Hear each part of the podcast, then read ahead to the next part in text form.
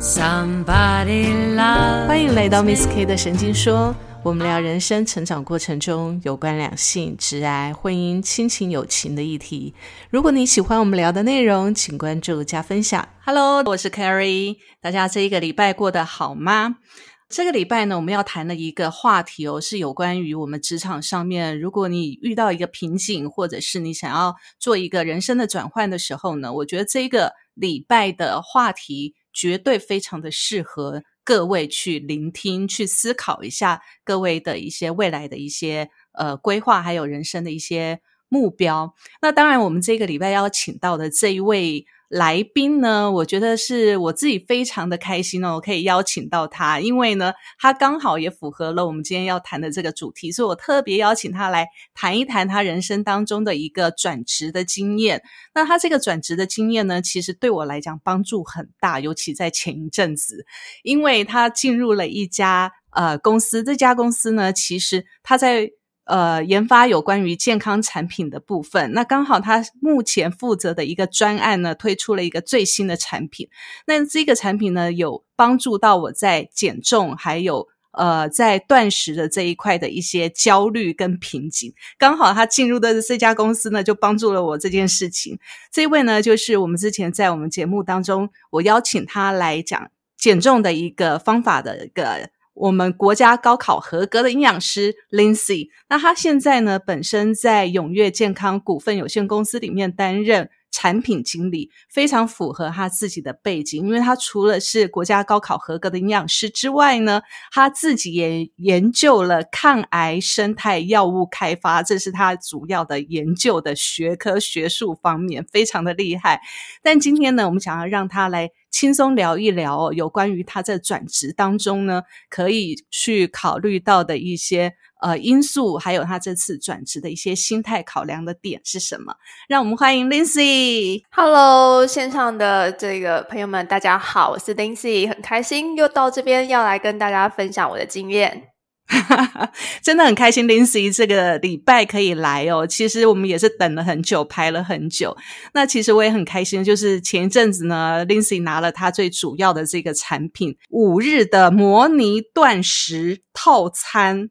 我真的觉得这个真的是神物诶，对我来讲，因为那时候你跟我讲这个产品的时候，刚好你们公司要引进这个产品在台湾上市嘛，对不对？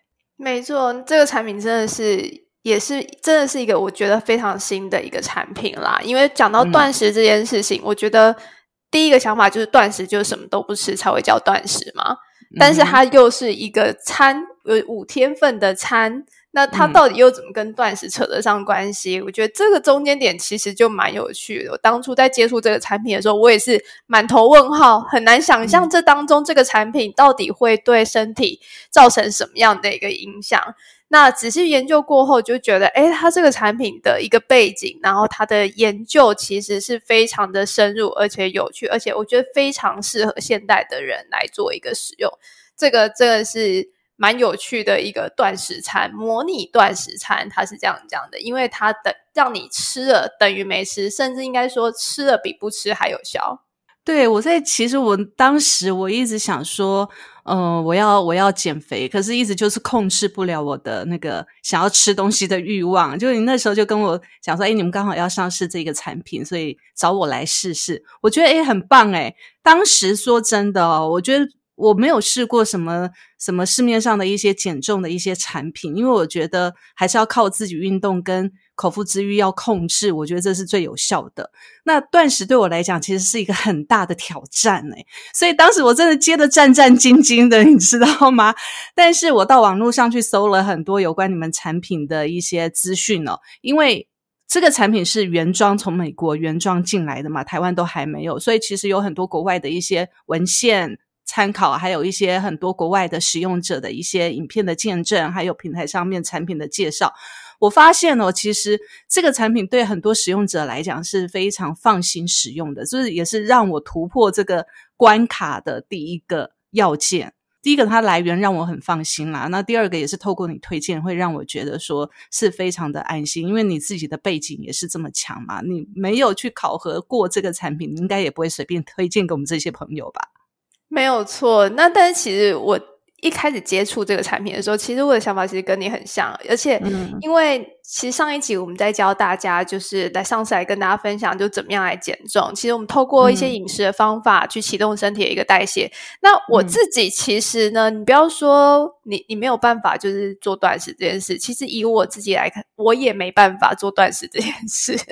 所以说很难很难，没错，真的很难。而且其实以我之前的经验来说，其实很多的一。一个临床上面的经验，我其实并不喜欢推荐人去做断食这件事情。对，因为其实很多人的断食，其实我们都看到是像现在很多流行一六八有没有，或者是二十四更更长时间的这个间歇性断食。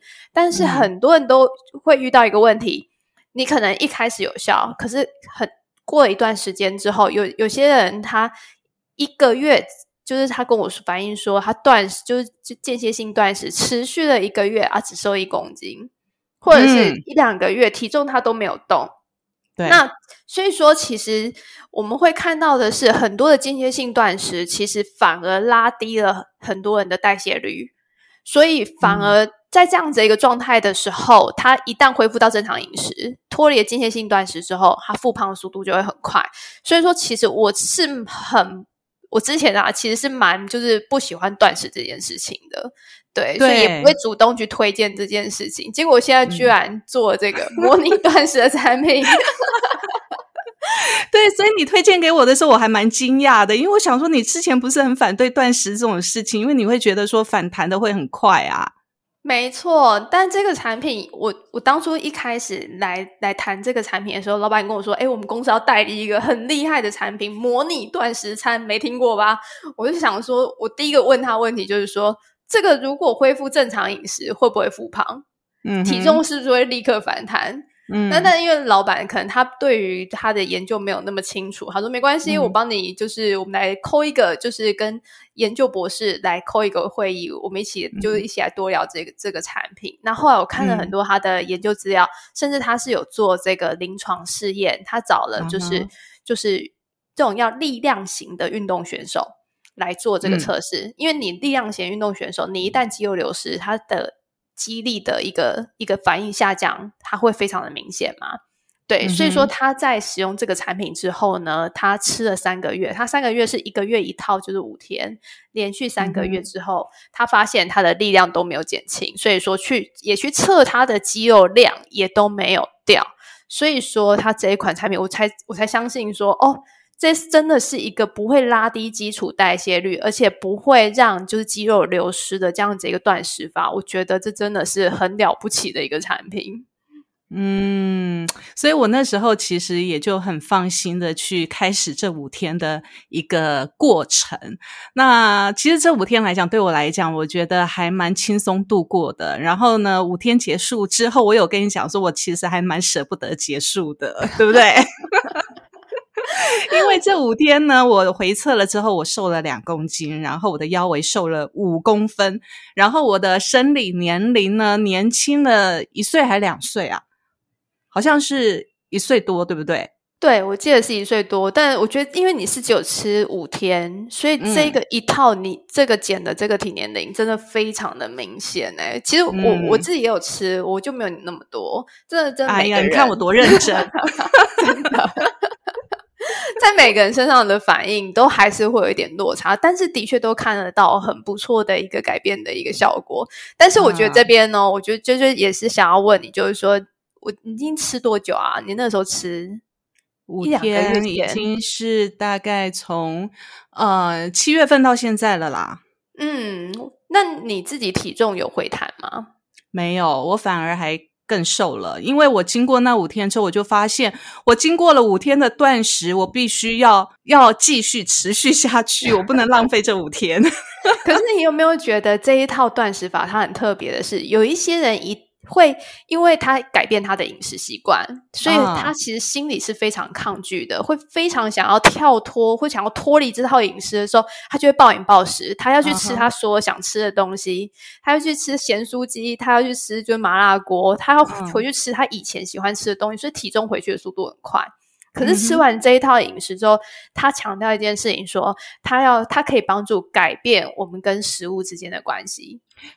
诶，我有感受到，诶，很明显，我这五天结束之后，一直持续到现在，已经是九月八号了。我们今天录音是九月八号，嗯、这两个月当中，其实我对食物的那个欲望没有那么强。因为我你也知道嘛，其实我很喜欢吃宵夜，然后我喜欢吃重口味的，然后咸酥鸡呀、卤味那些，全部都是我非常喜欢吃的。可是我现在可以，嗯，看到这些东西，我可以，但是也会想吃啊，不是说完全不想，但是就是吃个一两块就 OK 了。我觉得就是大脑好像对于食物这件事的控制欲、控制力变强了。嗯，可以很清楚的去思考说，哎，我现在真的要吃这个东西吗？对，要不要？以前没有办法思考，以前就觉得，对，我就是要吃。以前的大脑好像处于那种混沌状态，现在突然就清朗起来了。以前大脑有时候会被绑架，被食物给绑架了，它就是、嗯、对，你就有时候就是很想，你就出去了，就就回不来了。但是现在觉得，哎，你可以。就是很有自制力的吃一两块，说 OK，我够了，我吃到这个味道可以了。嗯，对啊，所以我觉得它是一款真的很特别的一个产品，欸，诶对对，而且这个整个套组里面五天的这个餐食啊，它是以坚果为主嘛。那其实很好吃，所以我那五天我有跟你反映，我说哇，这个坚果也是太好吃了吧，而且它很扎实诶，它不像有一些坚果感觉好像很没有味道，或者是松松软软的很很虚的感觉，它是很扎实的耶。对，但是有一些，我觉得这真的是很两极哦，因为我当然我们身边就同事大家也都测试这一套产品，那有一些人就会觉得，可能以前的饮食习惯就会觉得像坚果棒，他觉得应该要脆。或者是就是口味要重，然后他才会觉得好吃。但、嗯、但是其实我自己在吃的话，虽然说它的口感并没有那么脆，它有点像有点像湿湿软软软饼干。我觉得它有一些有一些产品是有有有点这种感觉的。对，但是我觉得它吃得出来食物的原味，它的味道，我觉得是很棒的。它跟很多的这种。你说高度加工的食品，那种很脆、那种高温高油下去制造出来的这个产品，我觉得它从口感上面就真的吃得出这个食物的天然的一个感觉。嗯，对，所以其实我蛮推荐这一套的。所以其实我也有跟我身边的朋友讲，但是对于断食这个这个五天呢，有一些人还在恐惧当中，所以 我觉得可以理解。这不是一件简单的事情，除非你有很强的欲望，你想要去做减重。但是我可以说，就是这一套五天下来，你真的不觉得自己在断食的空虚，跟有时候断食到一段时间，减重到一段时间，你会觉得了无生趣。但这一段，这个这个五天很快就过了，所以我我真的很鼓励，如果你你有这样的一个需求的话，真的可以放心的尝试这一套，反正。就算怎么样，你牙一咬，五天也就过了。对，五天之后你就可以迎来就是不一样的自己。我是觉得蛮值得啊。但是我觉得很多人一开始，因为我也有找一些朋友来就体验这一套产品。那有一些人就说：“哎、嗯欸，我就会问他说，我寄给你啊，你吃了没？”他说：“我我还要再找一个适当的时机，感觉需要一个启动仪式，你知道吗？”对对对对。因为毕竟还是要安排一个五天的时间，你不能吃其他的东西啊，所以对于有一些人来说，他会觉得需要思考一下，好好的安排一下。对，因为其实如果像我们在上班的话啊，有时候你难以抗拒一些。应酬，或者是同事之间的聚会，或者是会议，你知道动脑的时候，通常都会有一些零食摆在桌上，有没有？所以就会比较难。隔壁同事吃鸡排，对，这是下午茶必吃的点心之一，所以就很难抗拒。所以我们可以体会，如果你是职场上的的上班族的话，可能真的需要找一段时间来调，找一个合适自己的时间来挑战这个五日的断食餐。或者可能要揪一下隔壁的同事，也一起来吃这个断食餐。我觉得这个也会是一个好方法。大家要 要要饿就一起饿，要断食就一起断食，断食完再一起吃零食，这样比较快乐嘛，对不对？好了，那讲到其实讲到职场上面这些所有的林林总总，其实我觉得职场哦，其实还蛮好玩的，就就会让我回想到以前我们有时候就是忙的时候很忙，但是。下午的时候，我们就会想要来一个下午茶，然后就感觉很开心，有一种小确幸的感觉。没错，其实上班族的生活就这样朴实无华。有辛苦，但是也有快乐的地方哦。但，所以我们今天呢，其实要来聊聊，就是 Lindsay 前一阵子呢，她其实经过了转职的这个过程啊。那因为我最近呢，其实有受邀去做一些直癌的演讲，还有一些直癌的检视的一些活动。那其实我也看到很多人在寻找直癌的规划过程当中，他会觉得很迷茫哦。那尤其在一个工作如果做到了一定的呃瓶颈了，有的人会觉得我到底要不要转职？那如果转职的话，会觉得说是不是比较没有保障？因为下一个工作不知道在哪里，或者是下一个工作可能。呃，危险性或危机感或那种风险性会比较高，不像现在你已经很熟悉的环境里面了。那我觉得，其实我们在职场上这么久的时间，也经历过这么多家的公司哦，所以我们今天就想要请 Lindsay 来分享一下，像你这次的转职转到这一个平台这家公司，然后跟你过去有什么不一样？嗯，我觉得。第一个就是转职的方法不一样，因为以前的转职，嗯、年轻的时候转职都是自己提离职，这种年轻气盛、没送走熊多，嗯、不开心我就换工作。那、嗯、但年轻的时候换工作比较没有什么成本的问题，因为那时候薪水低，你想换，其实只要你愿意，那。我觉得，甚至当然，我觉得也会很迷惘，就是说，哎，那下一个工作在哪里？那所以，我通常以前都是会在职的时候就开始找工作，找到工作才离职这样子。嗯、对，所以这是年轻时候的做法。那但是随着年纪越来越大，我觉得也换过好几种，就不同的工作、不同的公司。那做下来也会发现，就是说，因为毕竟还都是在差不多的领域，那其实工作内容。也不会差太多，那我就会开始思考说，嗯、那真的有必要要要换公司吗？换工作吗？换工作的意义其实就不大了，因为做的都是差不多的内容。嗯，所以其实我那个时候快要离，就是要要离快要离职之前，其实那个时候其实也是很纠结，因为其实也是，其实工作当中你会很明显的感觉到，但有一定会有不开心，才会想要离职嘛。对，对那。还有就是来自工作，还有就是一些公司的压力，因为那个时候就会明显的感觉到公司是有裁员的意思的。那当然心里是会有恐慌，也会觉得就是说也会紧张，说天哪，万一哪一天就是真的就是被被资遣了怎么办？对，嗯、但是后来我是就是抱着期待说，拜托赶快支钱我。自己舍不得离职，我觉得做到后面就会这样，就会觉得我自己换工作也都做差不多的工作。那如果我可以因为被之前离职，我还可以拿一笔，就会觉得这样子比较划算。所以这撑活撑呢？呃，所以撑到撑到前一阵子，终于让你如愿了，是吗？对，抱着感恩的心，然后被支遣。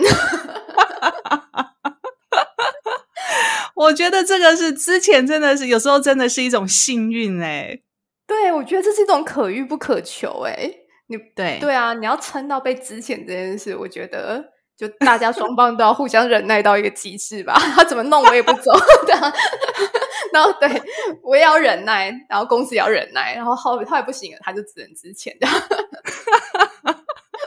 所以其实我觉得之前分两种，一种就是像你这样子很快乐的被之前，因为这是你梦想当中的；另外一种就是突然被之前，自己毫无准备的。嗯、我觉得，我觉得后者对很多人来讲其实是一种梦魇。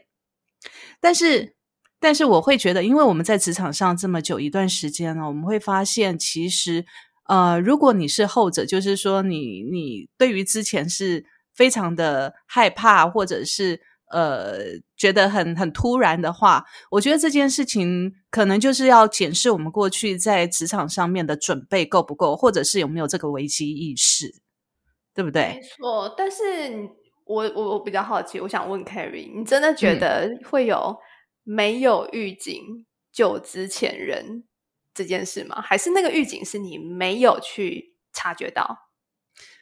嗯、呃，我觉得大部分的预警是没有被察觉的。像我之前的同事就有就是我觉得说那时候我就一直一直有跟他们去沟通这个问题，有可能公司会做这样的一个动作，可是他们就很 cos，然后他们就会觉得说他们对于公司的贡献非常大，然后在公司也十几年了，是那种元老级的员工了，公司不能没有他们。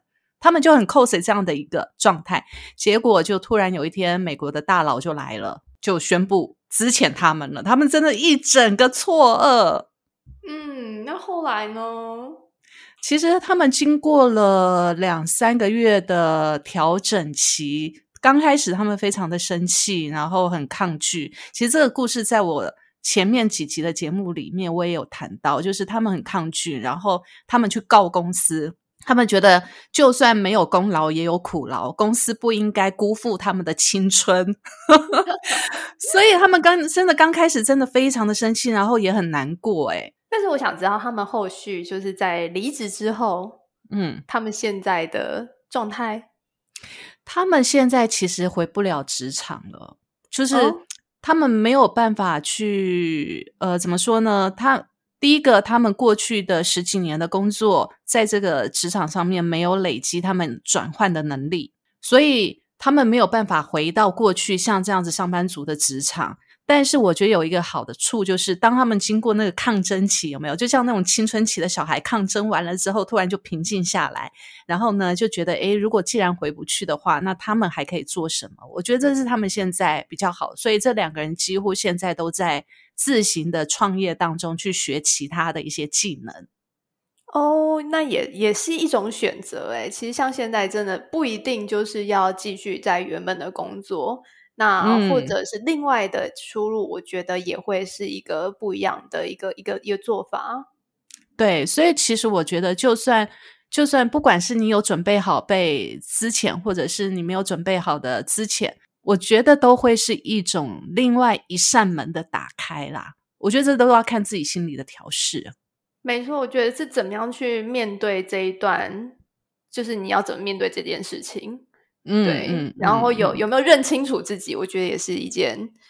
一件很重要的事情，自己到底想要什么？嗯、我觉得在转职的当中，真的会一直去思考这个问题。尤其在投履历的过程当中，因为我觉得投履历这件事情其实也很有趣。因为当你离职的时候，嗯、你不会知道你当下会有哪一些职缺是被释出的，所以需要做各方的尝试。有也有可能我在找工作的时候，我一开始也很迷惘，因为好像看不到我喜欢的工作。然后我就觉得、嗯、哦，好焦虑哦，怎么都是这些烂缺？然后就觉得哇，怎么办呢？但是不不不能只有焦虑而已，你还是要做尝试嘛。所以就开始各种投各种，就觉得有可能的工作全部都投。所以 Lindsay，、啊嗯、我我我打岔一下，因为其实当时你在找工作的时候，我大概就知道说，其实你面试的呃机会很多。你有没有什么样的 paper 可以提供给大家？就是你一次可以获得这么多，甚至是两位数以上的面试机会耶！我我在我我开始认真找工作的时候，我想说好不行，我要开始投履历，因为开始看到看到很多不喜欢工作，但我就觉得有焦虑感嘛，就开始各种投。嗯、我大概找到下一份工作，我在一个月内就找到工作了。然后真的非常非常厉害，太 太快，我我觉得自己真的是太快了，他没有休息够，是不是？对，我没有休息到啦。然后，而且我在这中间，我面试了十个工作，我真的是很累。嗯、对啊，那我觉得真的是，我觉得也是很幸运啊，就是自己投的工作几乎都有得到面试的机会。嗯，对，所以就不停的在面试。那也在面试的过程当中，我觉得也会一直去思考自己的整个的职涯是不是有需要调整的地方，因为不见得每个工作，即使都是我举例来说，营养师这个工作，你可能在不同的公司，他需要负责的工作内容，他需要的技能也会有一点不太一样。那，嗯在这当中，其实面试了很多工作之后，会一直不停的去看看自己还缺了什么。因为有时候谈薪水就是很现实的问题嘛。你你有多少能力，你你就能谈到就是多高的这样子一个薪水。那有的时候薪水就是卡缺一点点，感觉自己就缺一点点，然后就谈不上去，就会觉得哇，好可惜哦。然后就觉得也是有点不甘心，对啊。然后后来就是调整了一下自己的想法，也会觉得就是说，还还自己应该还还有时间，还有体力，然后可以再去。补强这一块，因为我希望，我其实也会担心啊，未来这件事情被资遣这件事情，如果在十年后我又再发生一次，那我该怎么办？嗯，那个时候年纪又更大，嗯，那那个时候我有什么样的一个本钱，然后再去做这样子一个调整吗？那那个时候再调整会不会太迟？嗯，所以我觉得现在应该是一个好的机会啦。所以说那个时候在选工作的时候，也后来。面试到后面，其实也会慢慢沉淀下来，去想想自己到底要的是什么。对，所以你那时候呃，一刚开始离开了工作的这个岗位之后，你就开始疯狂的投履历。大概休息了一礼拜之后，都开心了一个礼拜之后，然后就觉得，呃，好像好像有点太开心了，会吗？就觉得应该应该是说，有的时候机会如果。我会担心，如果机会出现，我没有抓住怎么办？所以说那个时候其实一直都在看有没有什么样的工作机会，嗯、是不是应该要赶快有机会就要赶快先丢履历。对，嗯嗯、所以那个时候其实也都一直积极的在做这件事啊。然后那个时候也很好笑的是，我那个时候也想说，哇，工作上一个工作真的工作蛮久了，七年多。那其实。我因为我其实我们之前工作其实有很多需要加班的一个机会，所以我其实根本都没有请到假。那我已经工作这么久的时间，嗯、我就好不容易好，我现在终于没工作，我要去做做我以前就是一直觉得。就想做但没有做的事，我想要，因为我住三重，我要从三重骑脚踏车去巴黎。哦、对，我常常就看你发照片，骑脚踏车在外面拉拉手的那个照片。然后我想说，好，我要出去哦，出去玩哦。然后我就骑，然后很开心这样。然后骑到一半就觉得说，哎，就是也让大家知道一下我现在的状况，好，就是离职了这样子。然后我才一发出去，然后就发完之后，就开心去骑脚踏车，我就立刻接到电话，我朋友电话就来了，嗯、就说：“哎、嗯欸、，Lindsay，你离职了，那你要不要来我们公司？嗯、要不要来投一下履历？”嗯、然后我想说：“太快了吧，我才还没玩够，对我才刚要开始玩，不是吗？” 对，所以我那时候想说：“嗯，再看看好了。”我那时候其实真的，因为我大概知道他那个公司就是。离三重非常远，在新店 超远。我、嗯、我那时候想说，不要，我不要，嗯、我不要过去，好远哦。我想，我想要找一个钱多事少、离家近的工作。那个时候还没有开始找工作，就觉得自己应该有这个机会，抱持了这个幻想。OK，、uh huh. 所以那时候就觉得不要。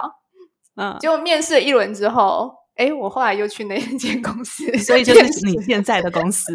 对，我就是就来这里了。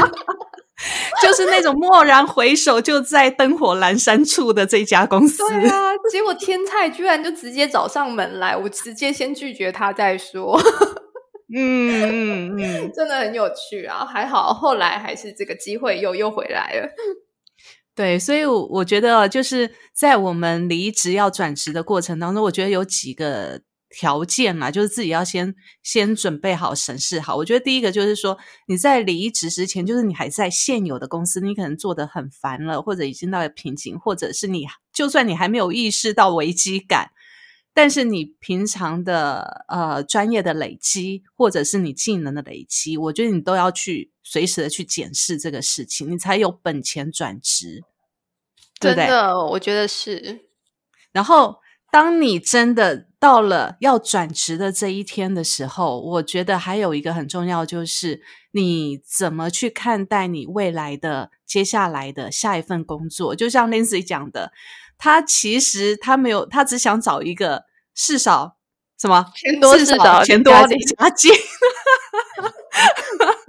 每个人的梦想，对每个人的梦想啊，但是。我觉得这还取决于，就是你是还撒自己的履历耶。刚开始，你把自己的这个条件，虽然说你想要在这个条件，但是你放宽了你的你的呃搜寻范围，对不对？嗯，对。你让自己很去接触各种不同的一个工作，然后你也许会觉得，诶，这也许会有你的机会。我觉得这也是一个很重要的心态耶。对啊，我觉得。嗯，但是我在想，会不会是因为我可能在这个业界久了，我也会想出去外面看看其他的公司，不同的不稍微不同的这个产业别，会不会做一些蛮有也是蛮有趣的事情？那个时候的抱的想法是这样啦，嗯、对啊，嗯嗯嗯，我也有过这种想法，我一直都有这个想法。那你现在的想法有改变吗？没有改变啊，我觉得，我觉得我现在的转变很好，就很有趣啊。因为我觉得可能我们都在某一个行业里面，就在直销业里面待太久了，然后我们也想要去看看外面的世界。那踏出去之后，才发现哦，原来世界这么大，然后有很多的机会。以前我们会被陷在一个框框里面，但是现在就觉得哇，世界真大。机会真多，然后你就会觉得自己突然就会觉得好渺小，然后可以学习吸收的空间变很大。我觉得是一件很棒的事情。我觉得，我觉得这就是一个你还有一个成长的空间。我觉得这是一个很好的感觉，因为很多时候我们工作久了，会觉得自己不停的在输出，我们就是一直在贡献我们自己所有的专业技能。可是你贡献久，我觉得会有一种枯萎的感觉。对，会觉得好像到一个极致，就是我觉得自己好像没有什么东西进来，我一直不断的在输出，可是我好像停滞了，嗯、没有再成长了，也会我觉得会疲乏，有时候工作久了会疲乏，会在这里。嗯，我觉得这也是很主要一个疲乏的原因诶，就是我自己在转职的这个，就是前面的呃，从去年到往前推算，大概大概五年吧。从二零一六年、二零一七年开始，其实我就有很严重这种疲惫感。你就会觉得你不断的在被要求输出，但是你却没有 input 进来，然后我就觉得自己好像快空了，被掏空的感觉。所以那时候我就一直觉得好疲乏哦。然后我就下定决心，我一定要改变。所以我觉得转职呢，还有另外一个很重要的条件，就是你要有勇气改变。对，这个勇气真的非常的重要，所以我觉得有的时候，一个就是有要有勇气啦，另外一个就机会来了，嗯、就是被资遣的时候，当机会自己来找上你的时候，我觉得我们还是要想尽办法的去面对它，这样子。嗯，对啊。好，所以其实当然，我觉得之前这个资遣这个机会是可遇不可求，然后面对套在每一个人身上，有的人是喜，有的人是是愁。但是呢，不管怎么样，到了这个转折点了，我们都要去想办法走下去嘛，对不对？所以，其实我觉得 Lindsay 这次的转职哦，我觉得蛮好的，因为你跨出了原来的我们熟悉的行业，然后到了传统的零售业。我觉得这个是很不错的一个转职，然后呢，又碰到了你的天菜公司。没错，因为也在这个业界，就我们之前在直销业界做很久了，那我们接触的都是产品后端，我们拿到产品，嗯、我们再开始来做行销，开始来教消费者来认识这个产品。那我以我自己来说，我当然会希望完整我的履历。我是不是有机会可以走到接触产品的前端，从制造端开始？嗯、那我看过这么多产品，嗯、其实我有的时候看一些产品，我会觉得有些配方可能不是那么认同。那我现在有这个机会，诶、欸，我可以来做我自己想做的产品。我觉得，我觉得工作就是这样、欸，诶，就是花老板的钱，然后完成自己的梦想。这一段你们老板会听到吗？不要告诉他我参加这节目好了。但是我觉得，如果老板有这个雅量的话，员工就会更努力。对，我觉得另外一个就是，就是你跟公司是不是站在同一个线上面啦？是不是有想做一样的事情？我觉得这也很重要。所以我觉得有时候找工作的时候，也要看。你的主管，你的这个公司是不是跟你有一样的方向跟目标？我觉得做起来的感觉也会不一样。哦，对，我觉得这是一个很关键的点诶。我发现了，因为就是最近这一阵子一直在看很多的，跟很多求职者在对谈，然后也看他们的履历，也看他们的困扰。我发现，呃，我觉得普遍来讲啊，台湾的求职者都属于比较阶级，就把自己的位置会放的比较低一点，在找工作的时候，嗯、然后就会希望说。我说我自己在找工作的时候也是，其实也会遇到很多的挫折，因为面试者很多的老板，嗯、他们都会想办法的，想要用越便宜的价格请到就是对不对？请到就是你，我就觉得他会各种在谈薪资上面，我会觉得非常辛苦的地方。我觉得这是在转职的时候一个非常痛苦的地方，在这里谈薪水这件事情。对对，我觉得其实这是关系到整个台湾的体制问题。但是我们如果没有办法改变体制这个问题，但是我们可以去强化我们的心理素质。我觉得有时候心理素质是可以改变你在面试当中的一些呃对等关系。这个要怎么去强化呢？其实这个部分，我觉得要从基本认知开始啦。因为我一直觉得说，我们普遍来讲，我们都会觉得我们是求事嘛，就是好像我们求人家。嗯嗯、可是说真的，我觉得每一个人都有他的价值。如果公司找不到我们这样的人，他也没有办法运作啊，他就得花更大的成本去找找到一个好像可能不太如意的或者不太适合的人，他的他的机会成本会更大。所以我觉得，第一个我们在在投履历的时候。除了我们看清楚我们想要的那个机会的条件，然后我们去放大我们的优势，我觉得这很重要。这也是最近我在看很多那个求职者的履历的时候发现的一个问题，他们很多都没有把自己的特质跟优势讲清楚。诶，有，我最近也是前一阵子啊，刚好也是有学弟就说他很就是想要投我们公司的一个履历，但是嗯。人一直没有收到回复，这样子，那我就说好，那我直接帮你丢丢看，这样子。那当然，公司有请他来面试，嗯、但其实我拿到他履历的时候，我大概会知道说为什么就是公司没有要找他来面试的的意思啊，因为他的履历就写的非常的笼统，嗯、就是对。然后我就想说，这么笼统，你说表现很好，到底哪里好？谁会知道啊？这这完全看不出来价值，嗯、就自己的价值在哪里的履历，我觉得会很可惜。对对，我也看过，就是最近我在帮这个履历做见证的时候，其实都有这样的状况，就是他说他自己创造了很好的业绩，那好，所谓的好的标准在哪里？他有没有一个实际的数字出来？都没有。所以其实像我们在看履历的时候，就会觉得哇，讲得好笼统，我根本不知道你到底做了什么，或者是你在这个过程当中你获得了什么样的经验？我觉得这是过程当中对。对主管、对公司方来讲是很重要的一个资讯。没错，我觉得他，我觉得投履历有一点像是给自己写一个就是广告文案，嗯、要把自己给卖出去。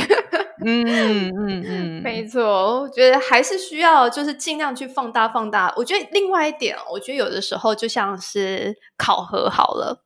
有的时候我们在做年终考核，会写就是说啊，我们今年做了什么样的事迹嘛，对不对？但是像我有的时候我在帮一些同事在看他们的考核的一些内容的时候，很多人也会写的就是太简单。嗯，那我但是我就会说，其实你工作内容应该不是只有这样而已吧？今天就算你只是一个小编，那你小编你造创造了多少流量？那或者是你的这个部分你。你的活动是不是有什么样一个特殊的一个活动？那吸引了怎样的一个声量来说，是不是有怎样的一个回馈？其实你从每一个的案子，不要觉得就是说自己只是在做做 routine 的工作。那你在这个每天重复的工作当中，嗯、你是不是有做到一点点的不一样？我觉得那都是自己的一个价值。就算你只是一个小小的一个一个职位，我觉得每个人都要看重自己工作，然后。他的一个你自己的成长也好，或者是你对这个工作有一点点不一样的改变，我觉得它都是一个很好的突破。嗯、但是重点要自己真的要要能肯定自己做的每一个每件事情，不要觉得自己都做的是小事。对对，我觉得如果能够肯定自己每一件事情的价值，你在转职的时候才会有信心，否则你就一直觉得自己好像。踏不出那一步，没有勇气离职，然后也没有勇气面对未来，不知道下一个工作在哪里。我觉得这个真的会很浪费过去那些时间的累积呀、啊。对，我觉得真的是诶，不要觉得自己过的每一天好像都不太重要，其实做的每一件事情其实都是非常重要的事情。那公司也因为有。有有这样子的一个职职务的人，那每天这样子做，虽然做一样的工作，但是也因为有你在维持这样子一个工作，他才能够运营的下去啊。那我觉得，其实尤其是我觉得我以前的主管，他跟我讲一件事情，他是说，其实就是你只要做一点点不同的改变，每天做一点点不同的改变，嗯、其实你就有可能会变得不一样。嗯、那对，只要一点点小小的成功，都要为自己的小小的成功就是喝彩。他觉得这都是很棒的，一步一步都在一都在累积的一个过程啊。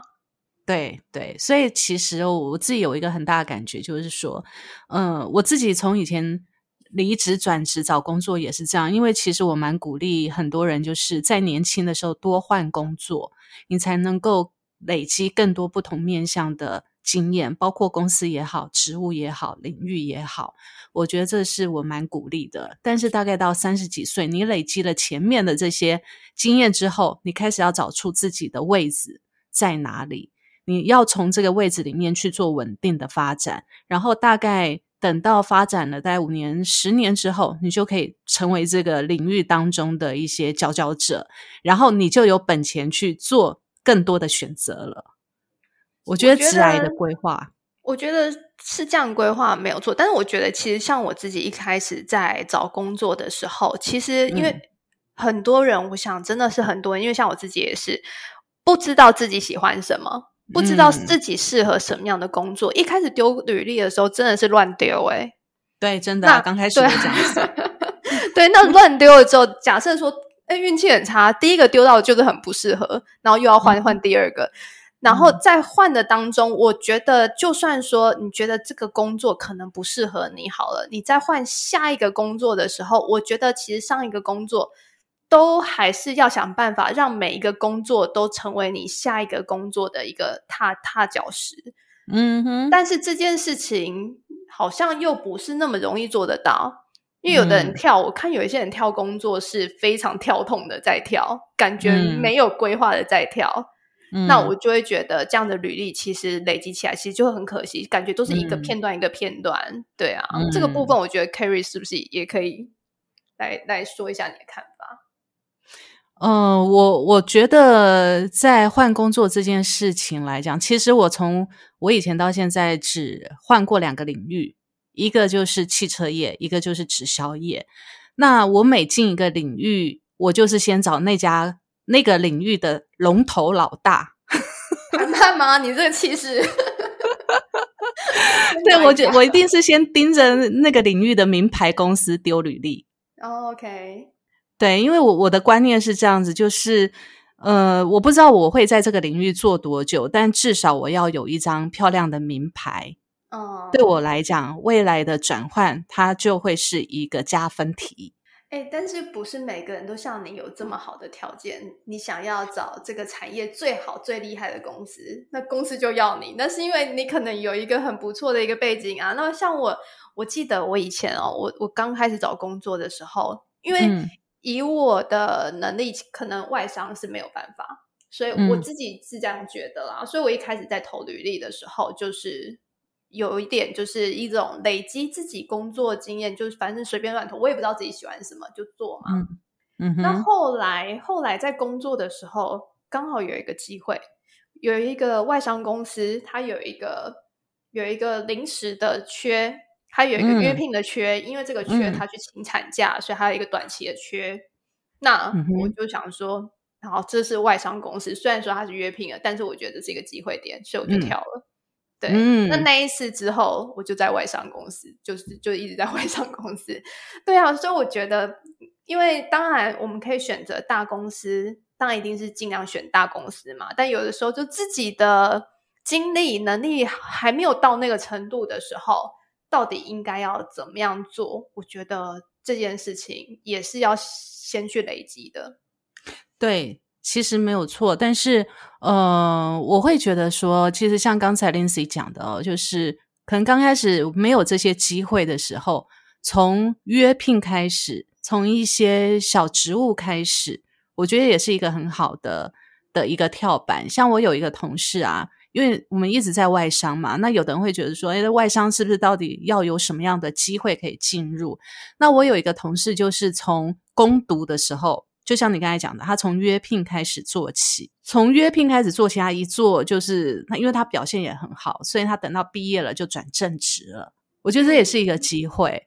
那像前一阵子呢，其实也有一个从英国留学回来的一些一个求职者哦，也是回到台湾要找工作，他想要找行销类的工作，但是他一直找不到适合的。那我也是建议他说，如果真的找不到你喜欢的职务，或者是刚好你要你缺的那个职务，其实你就从从那个领域的别的职位进入，然后再从内部转职也是可以的。对，所以有时候不要太过于执着，一定要找到某种职务，你才可以去去上班。就像你刚才讲的嘛，你丢开放，你要开放的心去看，对，你要开放的心去找，然后你才有可能从大海当中去捞出适合你的，或者是可能不是那么捷径可以直接到达，但你可以转弯。我觉得转弯的过程当中，其实也累积了很多不同的经验诶。也是啊，另外一个也是做一个不同的尝试。其实，在一些地方，你做了一些不同的能力的一个累积，我觉得也是很棒。但有些人会担心，就是说，我在先到别的，好像没有自己没有那么喜欢的工作的话，会不会浪费时间？嗯，有的人有可能这个考虑，但是我会觉得，你如果未来你知道一家公司，或者是你的你自己要创业也好。不会只有一种经验，哦、对，不会只需要一种经验，它需要各种经验的结合，还有各种人才能力的结合。所以，如果你可以每一个都去知道，你就会很清楚未来你有可能就有机会创业，你就有办法去组合这些人、嗯、人才。对，我觉得现在创业，因为有应该是这样讲，有些人我以前会觉得创业是一件很难的事情，嗯，不是每个人可以当老板。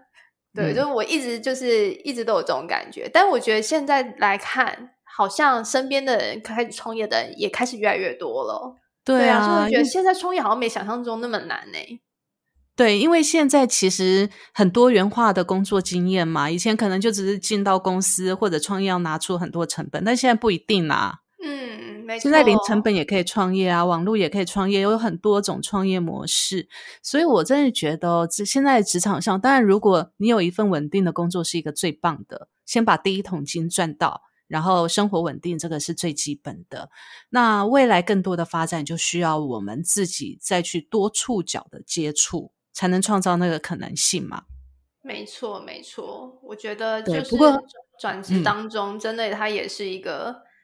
就是去审视你自己履历的一个非常好的时间，对。所以，Lindsay，你透过这次的转职，其实你有发现自己过去累积这么长的经验之外，还有不足的地方吗？当然有啊，就像我讲的，就是一直以来我们的工作都会比较接触产品的后端，那我就会觉得很多，其实很多业界的工作，一般产业的工作，很多它是要前端开发的这个部分。那我没有实际的开发经验，嗯，那个时候我就会觉得就差这一点，好可惜哦。嗯，对啊，然后我就会觉得，当然，但是又没有人愿意花高的薪水去请一个没有经验的人嘛，对不对？嗯，对。所以这个时候其实是非常痛苦的地方会在这里，就是我想做，人家也不见得愿意请我，或者是太低的薪水，我也我也不想过去，就会卡在这样子一个、嗯、一个点上面。对啊，嗯，那那个时候刚好这个工作机会，他。想要代理这个断食餐，那他可能需要，嗯、因为他是是一个产品进来的嘛，所以他需要一个后端的、嗯、有一个人可以帮他做后端的行销，然后来做推广。那这个部分他可他觉得我是有这方面的经验的。那刚好就是我的这个职缺产品经理，他刚好前一个工作的人他要离职了，突然的离职，所以他需要一个人来帮他，就再再接回这个产品开发这一这个部分。那我就会觉得就是说，哎、哦。这也是我想做的事情，然后他我可以去试我以前没做过的工作，然后又同时也是做我现在就是以前有的工作，就是我们在做产品的行销这一块，我也会。对，所以两边我觉得我可以做想做的事，然后还会还可以做我会的事，那我就觉得这是一个很好的机会。所以我说这是天才，那时候谈的就说哇，天才，我的天哪，就差薪水喽。所以。嗯，所以薪水你有满意吗？还是刚好我差那么一点？我可以分享一下，你知道我们面试十个工作吗？我觉得有时候面试的时候谈薪水真的是一件非常痛苦的事情，嗯、因为就是感觉在议价的这个过程嘛，我会有我期望的一个薪水价，嗯、就一个最低的价格。那很多老板，我跟你讲，很多老板的一个感觉的心态就会觉得说，是不是可以帮你砍一点，砍一点是一点这样子。还有一个老板就问我，就说。呃，如果我就是就是真的没有办法这个薪水，然后就减个一两千，那那这样子可以吗？然后我就面有难色，然后他就说好，那如果说我给你你心目中的这个期望薪水，你我有多少意愿要去？我说嗯，百分之七十吧。然后他就说，那如果就是少一两千呢？我说嗯，三十。他说我怎么觉得好像在菜市场卖菜买菜的那种感觉，买菜要送葱这样子，然后就想说。就是感觉很差，然后他也很吃惊，说为什么才少一两千，我就只剩三十趴？我就想说，因为你就没有达到我的最低要求啊，就跟这是我最低我的底线 啊啊哈！所以你知道会有这种议价过程，而我而且这样子的一个经验不是只有一间公司这样子哦，对啊，嗯、我还有遇到有主管就是说，就是。如果就是说薪水就是差差在这一两千，当然他可以调到我期望中的薪水，那可能之后奖金就会没有没有那么好哦。哦，他他用这样跟我讲，他说：“那你这样真的要去跟老板谈这个吗？”我就说：“哦，先不用。”但我先不用讲的时候，我我其实就没有想要直接这个工作，因为我觉得 你在薪水如果都跟我计较后，我就期望你奖金会给我多少，我觉得这个也太不合理了吧？对对啊，对那刚好这个工作。他到达我的期望薪水，然后还会就是有奖金的部分，然后我就觉得、嗯、哇，我真的是遇到一个很棒的老板，对，对，这个老板好有诚意哦。所以，所以其实你有没有觉得，就是在找工作的过程当中，有时候你必须要懂得舍去，不要屈就。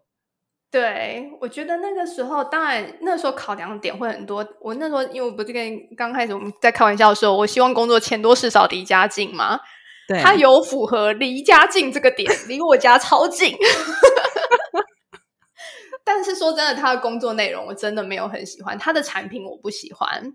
嗯，我觉得发展性有限，嗯、那我会担心这种发展性有限的产品，可对我履历是没有帮助的。嗯哼，对啊，所以那个时候没有选择他，我觉得还有有除了薪水以外，还有这个原因。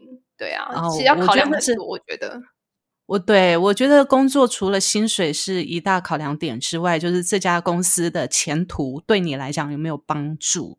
嗯，我觉得这也是一个另外一个很大的考量点。所以刚好，呃，你拒绝了这家公司之后，你没有被高薪利诱，他没有高薪，他要砍我家。哦，是哦，对啊，哇哇，那真的是没有缘分呐。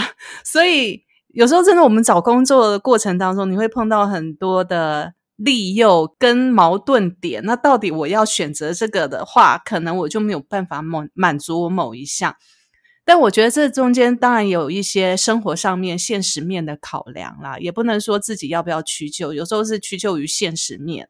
没错，真的有的时候不是说呃我们要选择工作，有的时候是被工作选择，这个有的时候就是这样。嗯但是我觉得，不管在哪一个工作，不管我们是被生活选择、被现实决定，还是我们自己选择，我觉得都让自己在工作上保有自己的那个弹性。因为未来会怎么样，我们都不知道嘛。也许我只是短暂在这家公司里面做，可能我不是那么喜欢的工作，薪水可能不是那么高，但是能符合我现在的现实生活的需求。OK。也许你在这边认识的人，有可能又帮你引出了另外一个更好的机会。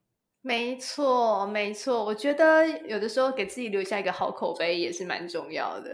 哎，对，这样路才走得远嘛。所以有时候短暂的屈就，我觉得是也是生活当中的一种呃路程啦。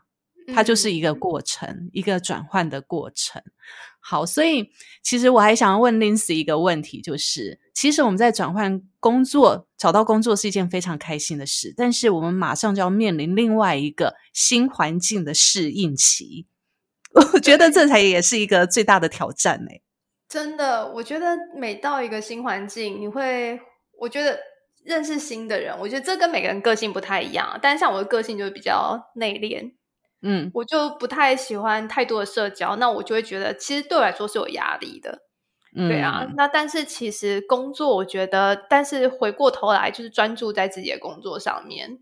那、嗯、对我来说，就是我觉得做好自己的工作是更重要的事情啦，所以我会。